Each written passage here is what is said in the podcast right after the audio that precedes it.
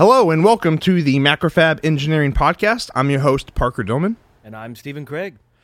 So I would like to uh, thank all our listeners so far. Um, it's been a pretty interesting five weeks so far. Um, I personally have never done a podcast before. Uh, this was the first for me too. Um, it's been a lot of fun.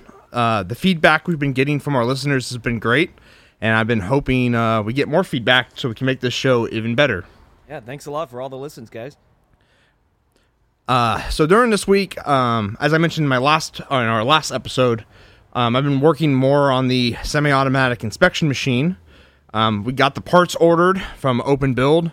I ordered some servo motors from Leadshine, and these aren't your typical hobby servos. They're ginormous. Uh, they're like steppers, except I think their internals are slightly different, and they allow for a lot higher resolution in positioning.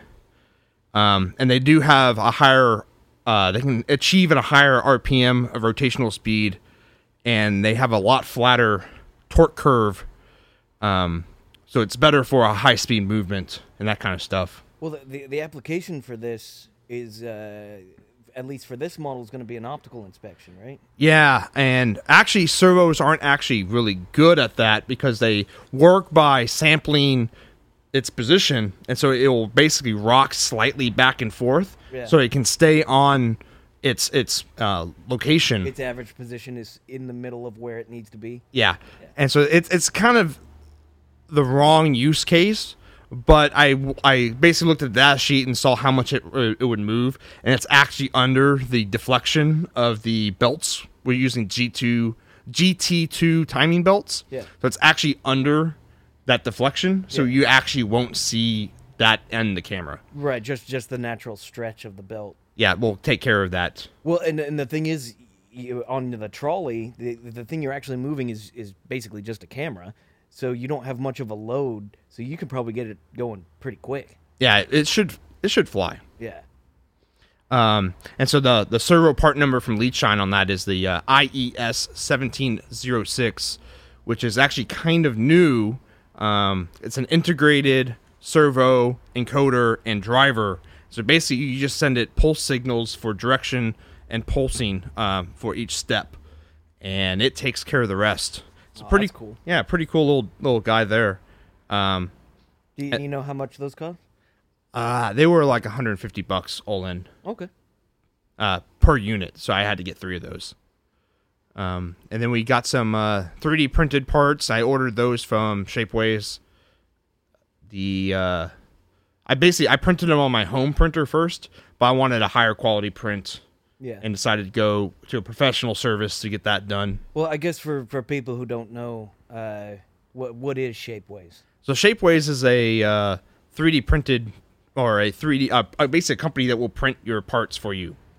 Um, it's a good way to put it. Sure, but they they have pretty high quality machinery. Yeah, they don't use uh um I think the FDM printers. They have they have uh powder printers. So your your quality, you don't get layers in your prints and you get a very solid piece of hunk of plastic that's almost injection molded quality. Yeah, they we've actually used them for some of our uh, jigs that we use for for uh, building customer uh, Yeah. stuff at MacroFab, and, and man, they come out great. Yeah, we've had um custom spacers for basically through hole parts that keep them a certain distance off a PCB. Yeah, sometimes we have like a height specification uh, for for components, so we made made some spacers, and those worked out great. Yeah, those work great. And uh, basically, what we uh, for those is you put them underneath the part and it holds it a certain distance before the selective solder solders them. Right. Because before on that that certain project, we were actually hand soldering those those parts on, which took forever. Yeah, yeah, and then you got to measure it out by hand, and it's not very efficient. Yeah, and then the uh, and then I've been working a little bit more on the firmware code. Uh, basically, I need to start adding acceleration. So right now, there's a linear ramp acceleration. And it's mostly implemented. Um, got to work on it. Are you wanting to change that from linear to log- logarithmic or exponential or something? I think eventually, it's. I think it's gonna be linear at first, and then I'll add a uh, an exponential. Yeah, uh, linear is probably more than enough. Yeah, linear is probably enough, but once you get to a certain speed, you want that um you want that exponential actually deceleration Um, acceleration doesn't really matter too much. Uh, I, I've seen in positioning systems for cameras. Sure. It's mainly getting that uh, deceleration right, and so you don't get a uh, a jerk when it actually stops. So you don't have to wait for your chassis to settle. Yeah, yeah, yeah. I got you. Uh, it's it, that's the way to make the maximum amount of smoothness in uh, in the travel. Yeah. Um. So Stephen, uh, so I've been working on that. What have you been working on? Uh, so this week I've actually been uh, touching more on my uh, FX dev board. Um, we kind of mentioned it a little bit on the last podcast, but um, can go a little bit more into depth. So, so I've designed a, uh, a development board, which which is basically just a PC board that in, that includes uh, two solderless breadboards. Uh, it has it has a, some variable power supplies on it, which it's a plus minus fifteen, then a variable nine volt supply, so it goes from one point two five up to nine volts, and then it also has a split rail on there. So uh, basically, it takes the nine volts and cuts it in half in case you want to use single supply for op amps and things like that. Yeah. Um, so all of that is on board and uh, readily available and accessible through the rails on the um, on the actual breadboards themselves. I have uh, jumpers that you can select the voltages that go to all the rails on there. Um, uh, in addition to that, you can run it off a nine volt battery, or um, and it has audio connectors on it, so you can the the intent was to make it a, a development board for um, audio applications and even a little bit more towards uh, like guitar amplifiers and guitar pedals And uh, synthesizers and the synthesizers and things like that. and that kind of stuff. So so basically, you can literally plug your guitar directly into my dev board and then plug the dev board into a guitar amplifier and then build a stomp box or, or build a preamp or or build whatever you're looking for. Uh, and and all the peripherals are right there, uh, including actually onboard potentiometers that you can connect directly to the the breadboard. Um, so it's it's an all-in-one package, uh, effectively. So Stephen, um, so you mentioned that split rail. It's like it's plus minus fifteen volts, right? Well, so I, you have the option of doing plus minus 15, but pretty much every stomp box guy from now until you know uh, back to the the 60s have run stomp boxes off of nine volts. Yeah, nine volts. So so you need a virtual ground. Uh, Yeah, yeah. That is that is halfway between nine and, and zero. So it it has a 4.5 volt rail, but that 4.5 volt rail is, tracks the nine. So oh, so uh, it's always half. it's always half. Oh, that's Uh, cool. Yeah, it's always half. So if you, uh, I have a variable nine volts, so you can reduce that nine volts uh, to kind of simulate a dying battery. A Mm-hmm. lot of stompbox guys love to to do that kind of stuff. But say if you wanted to run your your your whole circuit off of five volts and have a two and a half volt rail, it automatically takes care of that for you. So uh, do you do that through a? Uh, do you do that through a voltage voltage divider, or how are you doing that? Yeah, so so it's honestly it's a voltage divider that goes into a uh, a uh, buffer op amp.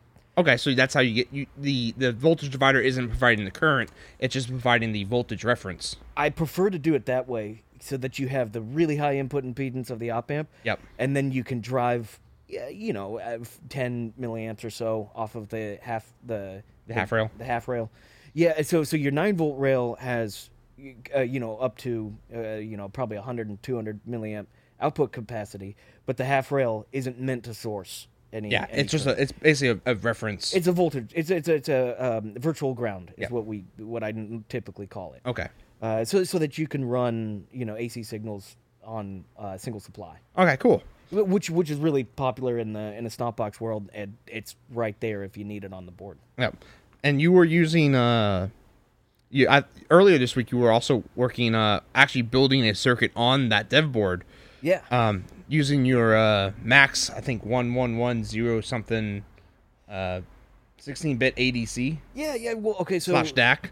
so now that I have my FX dev board, um, I I'm, I'm starting to kind of develop a, a handful of uh, example circuits that go onto this, and I've always wanted to have a uh, an in out board is what I call it. In fact, the name of this one is 16 in, 16 out. It's literally just a daughter board that has a digital analog converter on it and an analog to digital converter on it. It's the interface in between the analog world and the digital world. Uh, so that's all it has on it. You can plug whatever your your favorite micro into it and uh, and be able to get uh, analog signals in and spit analog signals out. Yeah. Uh, so yeah, it ha- I, I I chose some some uh, some Maxim chips because well they're they're cheap, uh, but they have really great specs. Um, and uh, and it's like I said, 16 bit in, 16 bit out.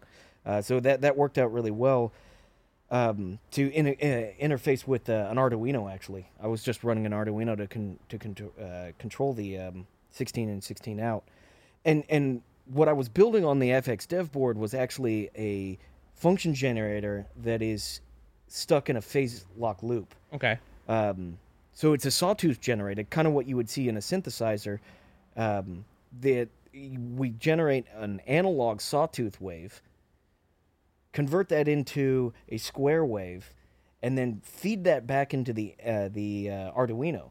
So the Arduino will spit out a control voltage to the function generator, and then read back the square wave that comes in and compare the frequency of that square wave to what's coming in or what's being spit out, and it automatically adjusts such that the frequency of the output is exactly what you ask for. So it's, it's so you built in some feedback to that.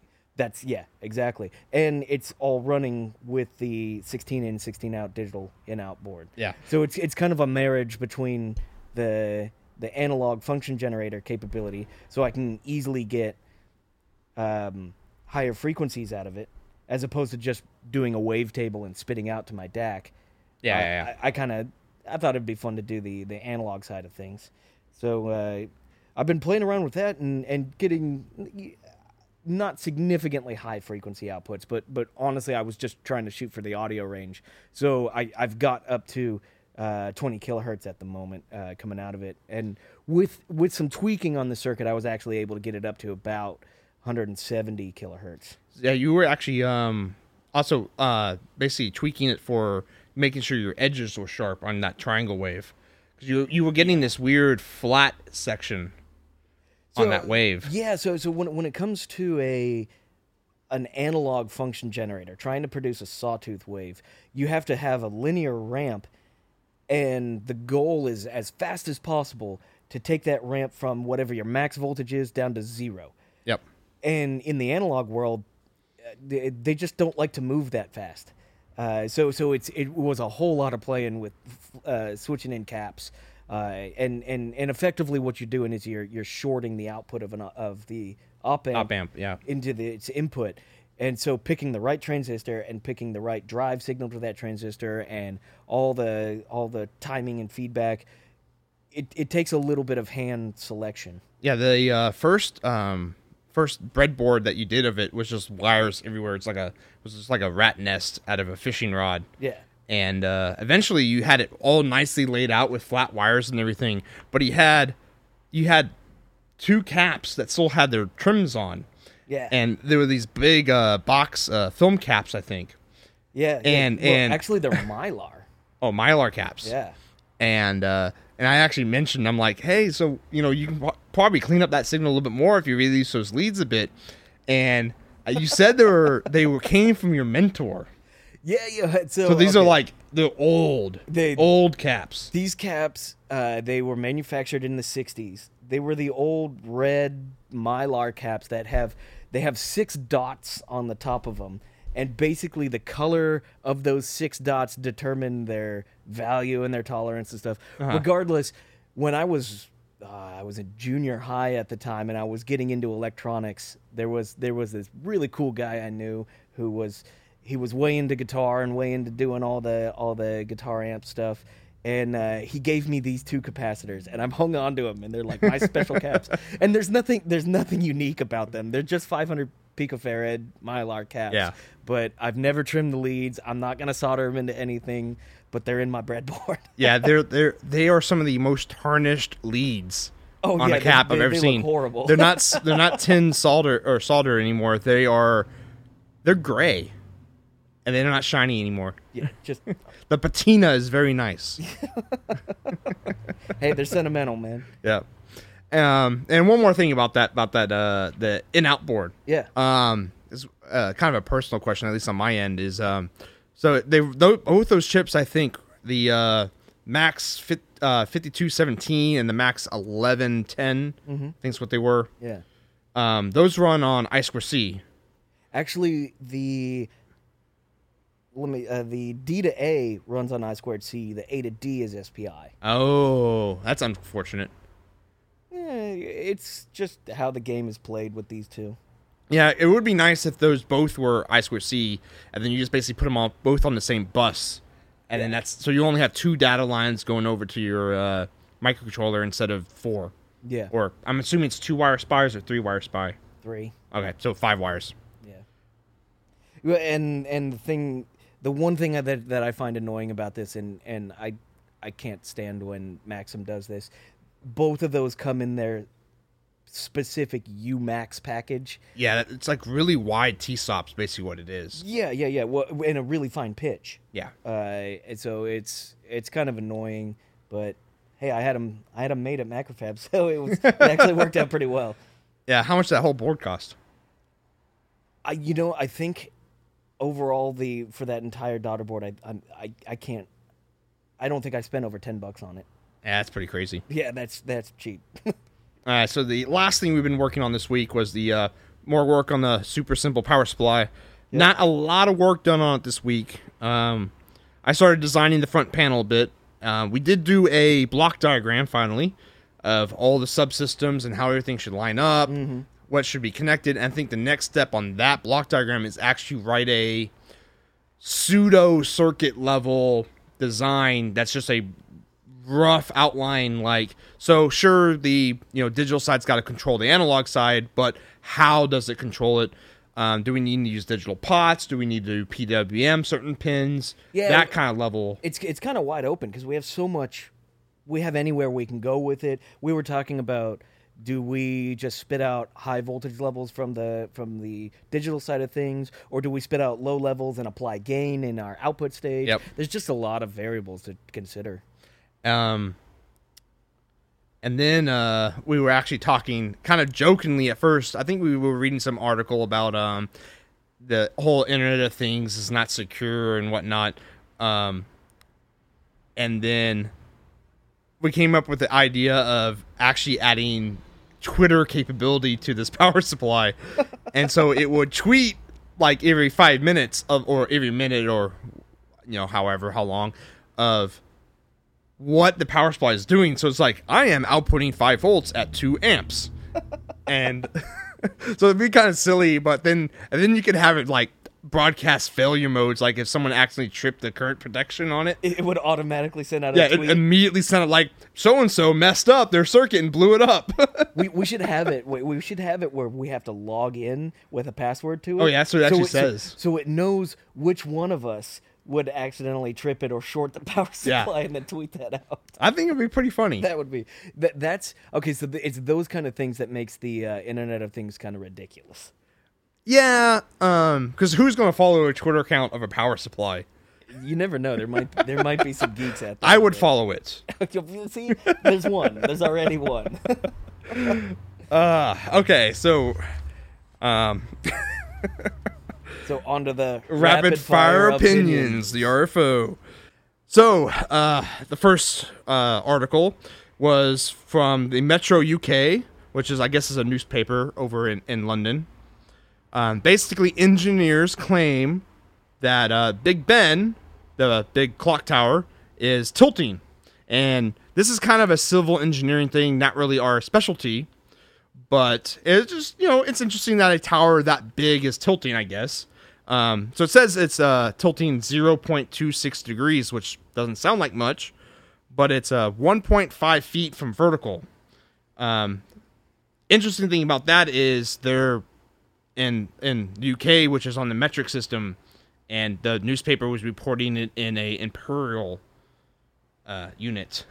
Well, okay, actually, the interesting thing to me here is the Big Ben was was built in 1856. Do you actually know that date? I read it. Okay, I did, I did. No, no, no. I didn't just know that off the top of my head. he did the research. I, I did a little bit of research on this. No, no, no. The, the biggest thing that, that, that hits me on this is it was built in 1856, and in 2016, it's it's leaning over by 0.26 degrees. I'd say they did a good job. they did a good job. I'd, I'd say they do it. and did a and they're actually good job. attributing this tilt from recent construction and they put a subway line recently in that area. So the fact that it probably wouldn't have been tilted at all if London didn't keep getting bigger and more advanced. So so the the the soil's just moving on them. Yeah, well, whenever you do anything underground, it's going to shift soil around that's been, you know, compacted for two centuries now. Yeah, yeah. Um, They, they, back at uh, uh, back in college, the the civil engineers used to always say, um, "Water plus dirt equals mud," yeah. uh, and that's the only thing you have to know in civil engineering. But um, also an interesting thing is they have a picture of the Big Ben Tower, and you look at the picture and it looks really tilted, and you're like, "Wow, you know that tower is crazy tilted." And but they have a quote from an engineer that says, "You have to look at the tower the right way, and then you can slightly see the tilts." So I'm like, I wonder how angled that picture is. And so I actually opened it up in paint and and drew a line and then moved the line till it was parallel with the tower. Those guys doctored that photo or tilted the camera. or tilted the camera. Any anyways, the picture shows it tilted at three degrees, which is actually less than the Leaning Tower of Pisa. The Tower of Pisa is four or so degrees tilted. Wow, So no no undue alarm there. Well, the It's- Big Ben Tower. that sounds like fluff journalism. They they just needed something. Uh, Big Ben's leaning. Yeah. uh, yeah. Okay, so this is one that's going to hit close to your heart. Yep. Is the uh, uh, Noritake and Korg a long time ago said they were going to make these new dip style tubes called the new tube. That's And- that's NU tube. Yeah, N U tube, not N E W. um, so that was released, I think, a year and a half ago, something like that. And it kind of went dark. And from my mind, it was kind of like, oh, they probably released it, no interest, and so it just became vaporware. Um, but apparently, recently, a actual data sheet came out of this tube. Yeah, so uh, they, gosh, it, it was the NAMM show, which is the big audio shows that that that happen every year. They they they broadcasted that uh, a while ago, like a year and a half ago, something like that. And then, like you said, everything went kind of radio silent for a while, and and just a few weeks ago, they they released the data sheet, and it's freely available to download a- as long as you give them their your contact information. But uh, but regardless, I've been waiting for this for a while because I'm a tube nut. I love vacuum tubes. They're fun. I've been doing them for years. They're absolutely ridiculous, but uh, um, it's it's really cool to see that after 50 years, there's uh, Slightly- an innovation, Slightly new technology. Yeah, slightly. Yeah, no, it's actually no. The funny thing is, it's not even new technology. It's No. literally just a different package. Yeah, it's actually what looks like a uh, Noritake VFD package yeah. with um They just gutted an old display yeah and put put a tube in there. yeah it, uh, well that was probably the cheapest they can do for tooling Oh yeah, yeah, yeah. yeah. um but so the thing about this so this is the interesting thing I think about tubes is or compared to modern transistors and stuff so if you pull up the data sheet for a 2N 3906 it's like uh, it's still about 20 pages long a data sheet for a single transistor yeah. This tube data sheet is two pages Yeah, and the second page. And second is, page is half of it. It's the mechanical diagram, and then there's a chart, Uh, the the anode characteristics. anode characters. So, and then the front page, half of it is description, and then you have three tables of actual data. Is this typical tubes? What's what? Here's the thing that's awesome about it. If you go pull up an old German tube from 1940, the data sheets are just like this too. It's like they stayed true to the old the old school uh, data sheets. So so this is very typical for a tube Okay. data sheet. Except uh, the funny thing is, uh, with with old tube data sheets, typically what you find is this and maybe one more page that would show a typical application. Okay. So yeah, they don't have that in this. No. Actually, I don't think there's even a pinout. No, there is not. Uh, actually, oh, yep, there it is. Yeah, yeah. In the mechanical diagram, they got a pinout there. it's a it just it's a bad one. Let's yeah, it says that way. pin one F one, pin two F one, pin three NP. Right. You, in, other words, if you didn't, if you had had no experience with tubes whatsoever, their pinout would make zero, Zero sense. sense. to you There's not even a schematic diagram for this thing. Uh, so yeah, it's yeah, no, it's it's not it's not super well done. no, um, but it is exciting to see something like this come out finally. It's yeah, it's it's it's cool in in in terms of the tube world. So so as a kind of a an overview of what this guy is, it's just like every old school tube, like your 12AX7 little bottle tubes that you see out there that you can use for low level uh, signal amplification. Um, it, it runs identical. It's a, it's a triode configuration. In fact, inside the package, there's two separate triodes. Okay. Uh, so it's basically uh, think of it this way: it's kind of like two JFETs in in one box. Oh, okay, cool. Uh, but the thing that's that's cool about it is it uses like one one thousandth of the amount of power that an, that a typical tube does. Yeah, that that's actually an interesting thing is the first sentence. It uh, says can operate at low voltages and with low power consumption. And I actually drew in here uh, an asterisk for tubes. yeah, yeah. Uh, tubes were never really known for their um, power savings. power savings or their efficiency. Do they have a power saving pin that you can pull low that kind of like chills chills them out? What, what, what, did you just say pull low on a tube? Parker is a very digital guy. Let's just let's just put it that way. But but but okay. So what's cool is is is this guy runs on significantly lower voltage. Typically, your tube circuits are going to run in the two to four hundred volt range. Somewhere that's a wide range, but Two to four hundred volts. Yeah, it's somewhere in there. I mean, it's up to the designer. You can you can pick whatever you want. Yeah, yeah, yeah. This guy runs in the 10 to 80 volt range. So it, still by today's standards, that's high voltage. Yeah, high but- voltage. But, for tube guys, that's that's uh, sacrilegious voltage. yeah, yeah, yeah. And uh, the current seems to be pretty low on it too. Very low, very low. Well, okay, the filament, car- uh, so just the, the, the, the current required to heat the thing up is 17 milliamps as compared to 300 milliamps with its uh, predecessor. Yeah, so I wonder if uh, I guess they probably changed either materials or something inside of it to enable that filament heat to be, I guess, more efficient at heating the tube up. Well, there's that, and I and the the actual elements they're using are significantly smaller. Okay, yeah, and the spacing between things is also much closer. yeah. The, the, um, probably because they have better manufacturing nowadays compared to the '60s to design these tubes. Yeah. you actually look at the dimensions of this guy. It's 46 millimeters by 17 millimeters, and which you know that's still pretty big. Mm-hmm. But the big thing for a tube is it's only 5.6 millimeters thick. Yeah, so it can go in into a real small package. Yep. I'm thinking like uh cell phone style size, you know, preamp for your for your cell phone. Yeah, just directly in your cell phone Yeah. for the for the audio enthusiasts, Yeah, an audio enthusiast iPhone case. where all they're streaming all their audio digitally across the airwaves and then putting it through a tube. Yeah, then it audio outputs through the jack on it yeah. into one of these tubes. Well, I guess as long as it touches a tube somehow, then it sounds good, right? Yeah, I guess so. but um so it says uh the new tube delivers exceptional linearity. So is that true? Actually, okay, so according to the anode characteristics, Mm-hmm. the linearity is awesome.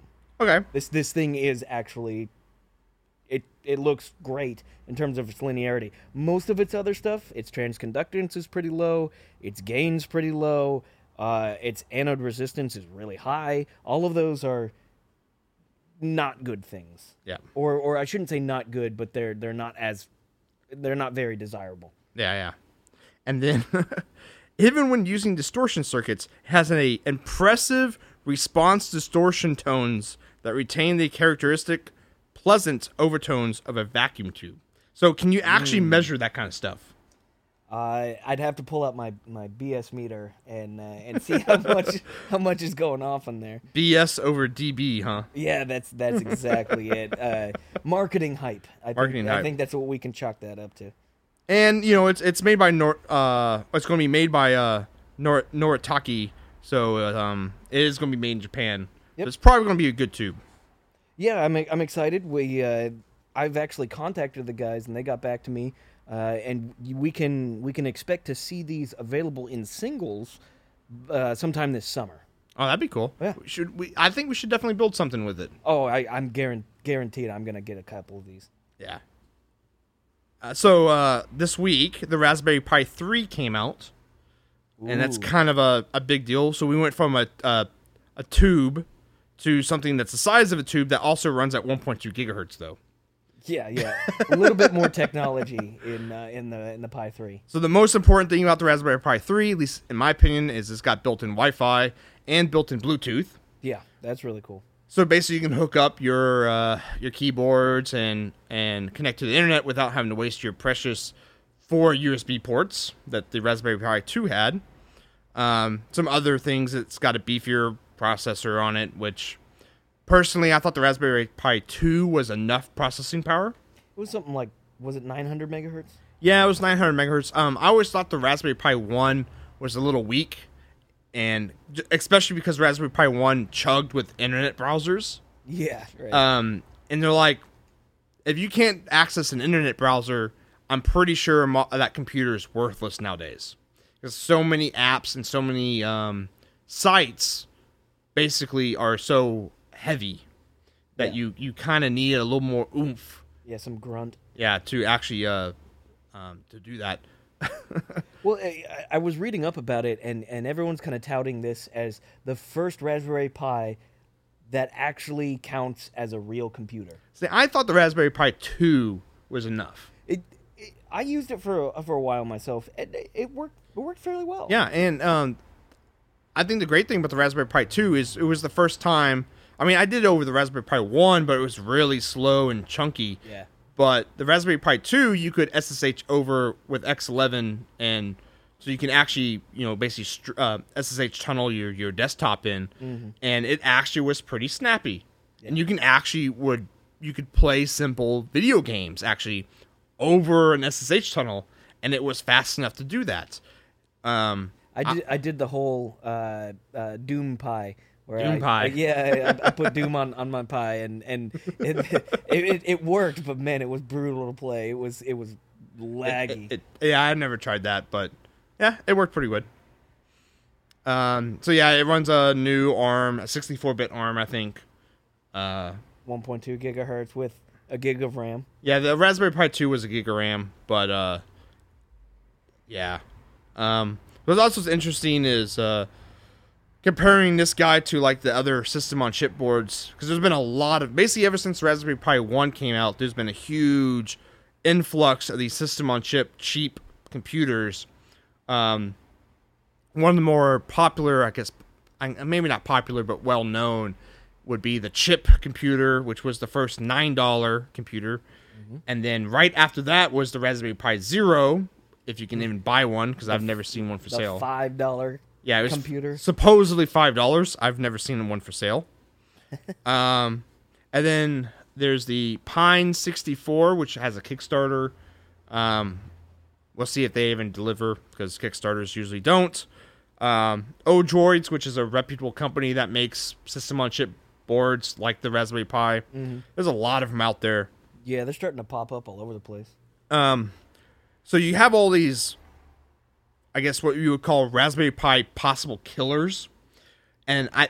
The interesting thing is when people compare your product to a Raspberry Pi killer or it's an X killer, that really just solidifies the dominance of whatever it's supposed to kill. Like how dominant the Raspberry Pi platform is in its circled space. Yeah, uh, the, the thing about it is though, it, it kind of seems like any of these guys could have been the Raspberry Pi. Yeah, it's just who came out first. yeah. Who who's adopted all of, you know, who who who, who owns most of the market? Yeah, the, the it, it's really in the market space. I actually, I don't think it's more market space. I think it's the community building. It's Well, who did a better job at sure. grabbing the community first and building off And, that. and and Pi's completely oh yeah, steamrolled everyone. yeah. If you look at, I think Chips got a pretty decent one.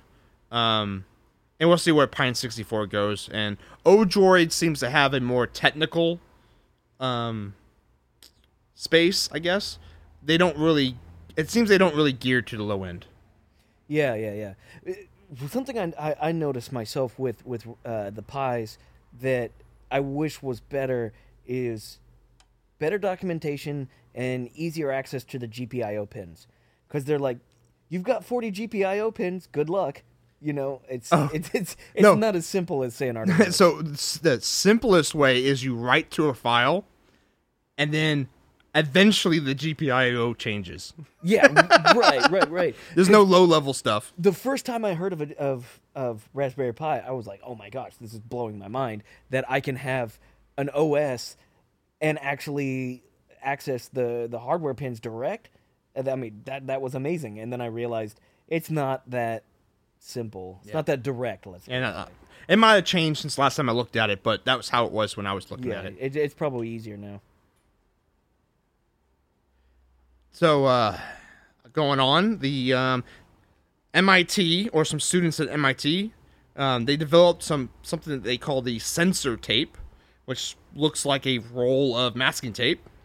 Um, it basically is a sensor network that's on a tape that has a ATmega328P. Um, it's already obsolete because they're using the 328P and not the 328PB, which we actually covered earlier in one of the podcasts. Right, right. Um, it's got a couple sensors on it and some blah blah blah. It's got LEDs and that's important. Um, it's accessible over Bluetooth and all other Wi-Fi stuff. Um, but the interesting thing about it is basically they printed, I think it's about a one inch by one inch square, and all of them. I think it's it's more like an addressable microcontroller strip or an addressable IoT device, kind of like an addressable LED RGB strip. Huh. That's what it seems like to me. In- addressable intelligence. Yeah, it's kind of weird. Um, it's it's one of those also like what kind of use cases they're looking for for it. Um, they say uh, that it can if you attach it to something, it could it can figure out the shape of the device that it's attached to. Whoa. How? So so it can figure itself out in 3D space of what it's what it is, or at least the shape of the tape, I guess. That's kind of cool. Yeah, so I, I can see that if you put it on like a diaphragm or something, then and then it as the diaphragm expands, you could read that. Or or j- wrap it around a pipe and you could get the uh, information on the diameter of the pipe or something like that. Yeah, it's interesting. Yeah, that's that's kind of cool. What um, I guess you just stick it wherever you want and run power to it. Yeah, and it um and it communicates over that. Yeah, that's kind of cool. Yeah, and apparently it's Arduino friendly code, so As is everything. yeah, as is everything that comes out. Um, they have their their thesis. I think it's a thesis online. Um, I didn't see any design files in it, but I'm going to keep digging a bit and see if I can actually find something and build one of these um, strips. It looks like it's on a flex circuit, so it's going to be kind of interesting to get it to be made. Yeah. Um, but we'll, I'll give it a shot. See if we can build some just for goofing off. Actually, th- that brings up something. Uh, talking about Arduino, real quick. Uh, I saw something earlier uh, earlier this week where a guy uh, submerged an Arduino Uno in liquid nitrogen, Oh yeah, and he overclocked it up to 65 megahertz. That be that's over three times as fast as it normally goes. Yeah, yeah, Yeah.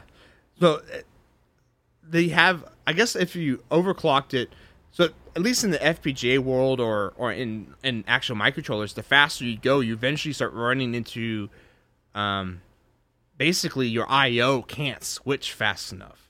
You Yeah. start running into the actual electrons can't. You, you can't switch them off fast enough or on fast enough, and so you start getting clock slew on all your data. yeah. Right. They don't, electrons don't like to turn corners that fast. At least on and off fast. They like to keep flowing. Well, that's inductance for you. Right. Well, and and and and that's the whole thing. The the Arduino, the the I/O ports, they they were never designed to go anywhere near that fast. Yeah. So I wonder if if if uh, I guess I'll take a look at that what that guy posted and see if he actually posted the uh like the waveforms of of the pin the GPIO on it. And if not, I guess that'd be a pretty cool thing to try out. Is actually a couple take a couple different microcontrollers Yeah. and basically just make them output um, basically just a square wave as fast as they can Just, just main loop where it's on off. on off all the all the just do like or do a sequence of the pins Sure. and overclock them in liquid nitrogen cool them and see how fast you can get to the point where you can't actually either till the point where the microcontroller starts function stops functioning or you don't get a usable waveform out of the IO. Huh.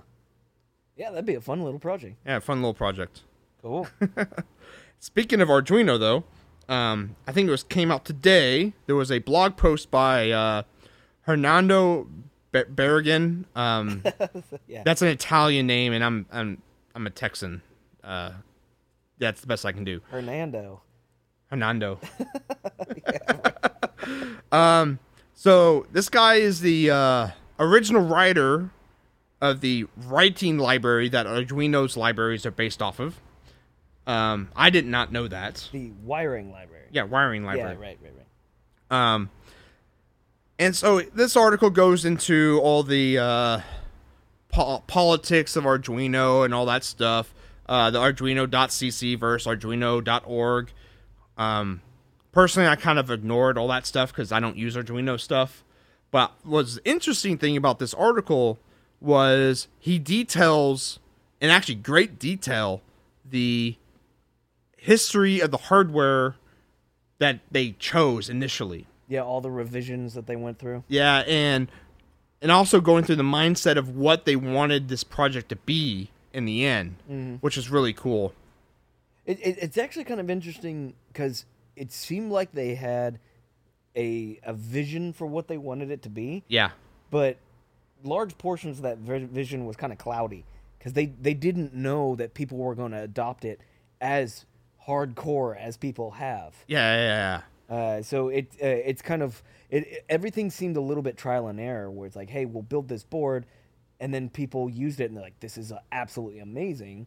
Uh, let's make another hardware revision. Yeah, so so I guess the um their first prototype, which was a shock to me, was it ran off the Parallax Javelin Stamp microcontroller, which was that's an unusual choice even for 2002, I think is when that happened. Yeah, yeah. Um, but looking back, I guess actually in that time period, the stamp actually pretty the basic stamp from Parallax actually dominated the, the low end hobby market pretty well. Yep. Um, because back then you basically had AVRs, PICs, and that Yeah, those for were the the, hobbies, Right. and um, mainly because those guys didn't. You didn't have to buy a five hundred dollar programmer. exactly.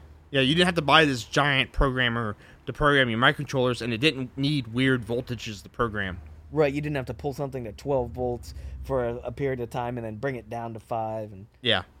Um, but uh, they, they he ended up not using it. Hernando did, ended up not using it because it had proprietary tools. And one of the things in his thesis um, is about how the entire project needed to be completely open source from the get go. yep.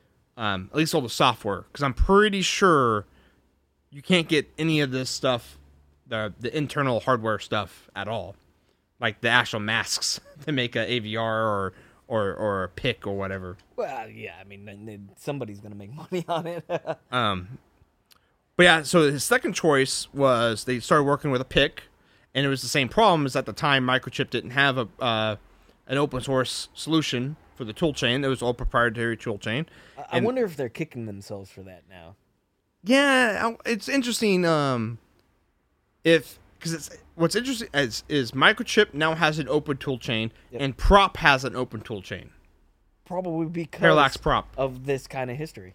I don't know if it's maybe Microchip is for that because I wouldn't know, but I'm pretty sure Prop uh, Parallax Propeller is open for different reasons because it came out that open came out like recently within the last two years. Okay. It's not like it was like 2005 and they did it. Oh, okay, okay.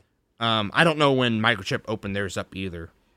So, so the first revision was a parallax parallax stamp, Yep. a javelin.